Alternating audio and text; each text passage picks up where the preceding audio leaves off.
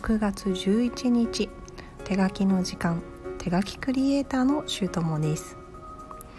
今週は連日夏のような暑さが続いている関東ですがどうやらいよいよ梅雨入りみたいですね。えーと、西日本の地域は例年より早い梅雨入りだっていうふうにニュースで言ってたことを考えるとちょっと関東は遅いのかなというか、まあ、平年並みなのかちょっとその辺わからないんですけどかなり西日本と東日本の差が開いてしまったなって思っています。はいさて今日は、えー、流れに乗るということについてお話ししたいと思います。えっと5月はですねなんかまあいろいろとアウトプット欲が私は強く出てまして、えー、インスタですとかあとブログピンタレストなどまあいろいろな発信ツールを使い分けて発信をしてきたんですけれどもそれがですね、えー、6月に入ってぐらいからパタッと何を発信したいのかがわからないというか何発信しようという記事体がちょっと薄れてしまっています。ということで、まあ、このもともとスタンド FM はそんなに頻繁な更新はできていなかったんですけれども、まあ、インスタとかツイッターとか、まあ、ブログとか、まあ、その辺の更新が今滞っている状態です。でねあの、まあ、いわゆるネットの発信のハックみたいなものをま調べていくと、まあ、できるだけコンスタントになるべくなら毎日、まあ、コツコツと発信することで、まあ、フォロワーさんが増えたりとか見ていただける人がまあ増えたりとかまあ、いわゆるアカウントが成長していくというんですかね、まあ、いろんな方に発信したいことが届くっていうような、うんまあ、活用法をよく目にするんですけれどまあそれもいろいろ私も毎日投稿してみたりいろんなツールを使ってみてまあそうよねっていう実感しているところではあるんですけどかといって、まあ、それは知ってはいるけれど、まあ、無理に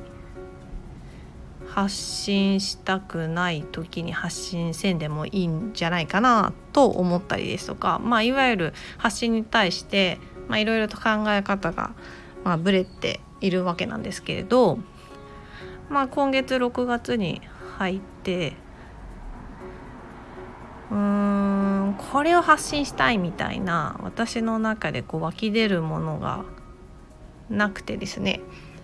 まあ、このコンスタントに発信をしなくてはいけないというのを前提にどんなことをどのツールで発信していこうかなっていうのをまあ頭だけで考えてきたんですけれどうんなんせこう文章を書くにしても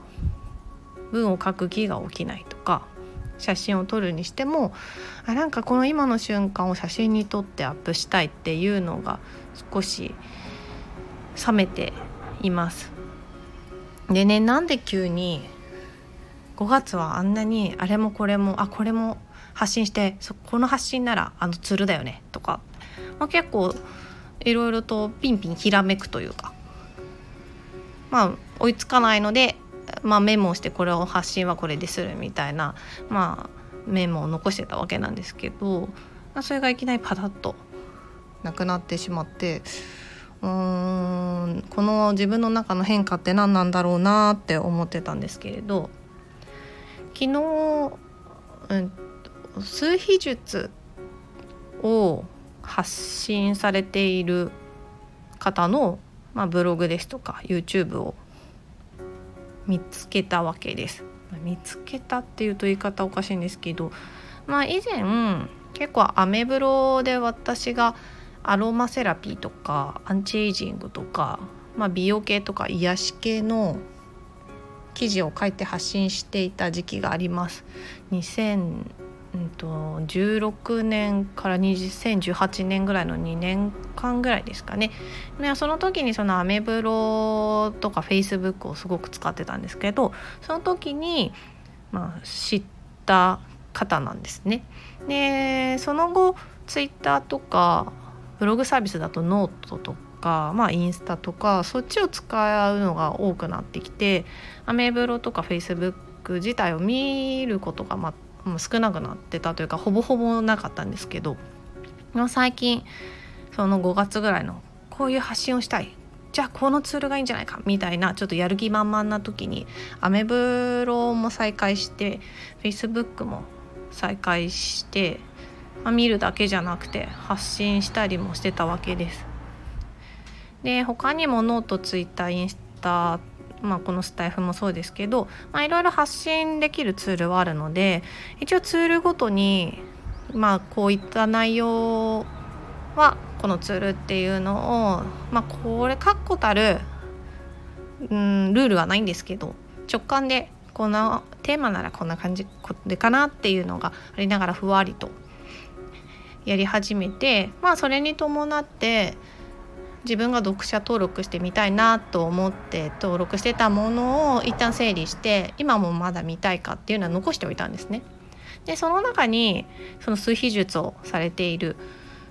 方のブログが残っていてで数秘術って何かっていうとうん、これって占いって言っていいのか分かんないですけどまあ本人ご本人が占い師みたいなことを言ってたりもするので占いでいいと思うんですけどあの生年月日の西暦と、まあ、月と日を、まあ、1個ずつ足してって最終的に1桁の数字を出して、えーと、その数字で特徴だったり運勢だったりとかを見ていくっていうものになります。まあホロスコープとかもまあ占いっちゃ占いですかね。まあいろいろ今までそのホロスコープだったり数秘術だったり最近ではなんかお友達が市中水明のことをあの発信されていってちょっと気になったので市中水明について調べたりとかまあそういうのいろいろ見てるわけなんですけど数秘術っていうのは生年月日から導き出す数字ですとか、えっと、その他にも、えっと、今だと2021年の6月なんですけれども、まあ、そこから導き出して、えっと、6月は2ですかね、まあ、あの計算式とかすごい簡単なのでネットで調べてみたらすぐ分かると思うんですけど2021年6月は2の月だよって、まあ、数秘術の方は言うわけですよ。でまあ2の持っているパワーってこういうものがあるから今月はこういうふうに動きやすいんですよとかいうのを説明してくださるんですけどね。えっとまあ、簡単に言ってしまうと私は数秘術の専門家ではないので、まあ、その YouTube とかブログとか読んで得た知識から言うと、えっと、2021年6月は2の月でざっくり言うともう内観の1ヶ月というか1月ですよっていうふうに言ってました。でまあ5月はですねその1の月だったんですけど1のパワーっていうのはもう外に外にエネルギーを向けていくっていうことなんだそうです。なのでそう当てはめて考えた時当てはめてというかそれを聞いた時にそうか私があんなあれもこれもこう発信したい、まあ、外に自分から外に向けてエネルギーを放出したいっていうことになると思うんですけどっていうのは、まあ、この流れに乗っていたのかなと、まあ、乗ったつもりはないんですけど結果乗ってたというか影響されてたというかかなと。で今月は内観の時期ですよってその外に放出したエネルギーを今度内側に内側に掘っていく、ね、自分の中でその浄化をしていくっていう月なんです。っていうふうに説明されていたのを見てあなるほど。そうかそれで今こう外に向けて発信したいっていうよりもなんかちょっと自分がやりたいこととかっていうのはもっとなんだろう何なんだのか深掘りしたいっていう気持ちが、まあ、強いんですけどそういうことなのねっていうふうにちょっと納得したっていう経緯があります。でまあさっきも言ったようにその SNS ハックというかネットハック的にはコンスタントに波もなく淡々とやるっていうことが、まあ、大切だって言われたりですとか、まあ、その習慣作りとかですねそのタスクを回すとか、まあ、できる人の行動みたいな本とかを見るともうコツコツと続けることが何より大切っていうこのうんともうちょっと深読みするとその波があってはいけないじゃないですけど基本波は作らずに淡々とするっていうのが大切って私は結構読み取ってるんですね。ででもただその社会もそうですけど、まあ、人間自身一人とってもこう常にこう平らってないわけじゃないですか。感情の起伏っていうのもありますしなんかいいいいこともあれば悪い悪いことっていうかなんかまあショックなことがあったりとかやっぱりこう波があるの方が普通だと思うんですよね。なので今回その私の SNS というかでの発信アウトプットですかね。アウトプットっていうと別にネットに限らないのであれですけどまあ基本的に自分からこう発信するっていうことは6月はもう控えちゃっていいんじゃないかなって思いました。